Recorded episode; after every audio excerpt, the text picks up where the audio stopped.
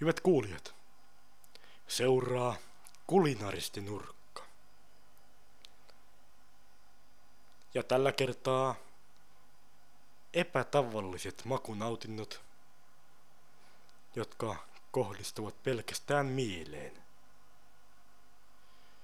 Ensimmäinen tällainen nautinto, joka tulee mieleen, on tietysti varvas muusi kaikkien vahingoniloisten ihmisten ruoka. Varvasmuusiahan syntyy ravintoloissa, asemilla ynnä muissa paikoissa, joissa on tungosta.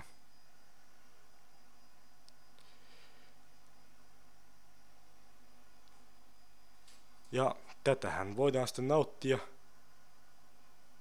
Varvas muusi kirjolohen kerran on erinomainen ratkaisu tähän teidän nälän hätäänne.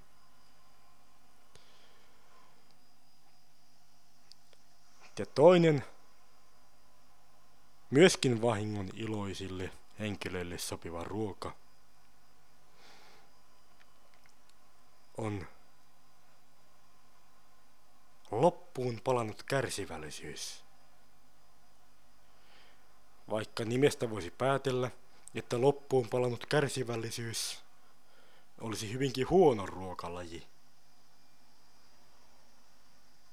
Se ei kuitenkaan maistu yhtään palaneelta.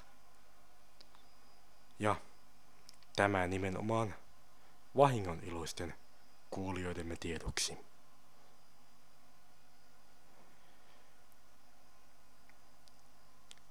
Kolmas ruokalaji, taikka oikeastaan saa näiden kahden jälkeen nautittava juoma, on kupliva ilo ja nauru, joka tosi on kallista ruokaa, tai siis juomaa, koska sitä on niin hirvittävän hankala löytää nykyaikana.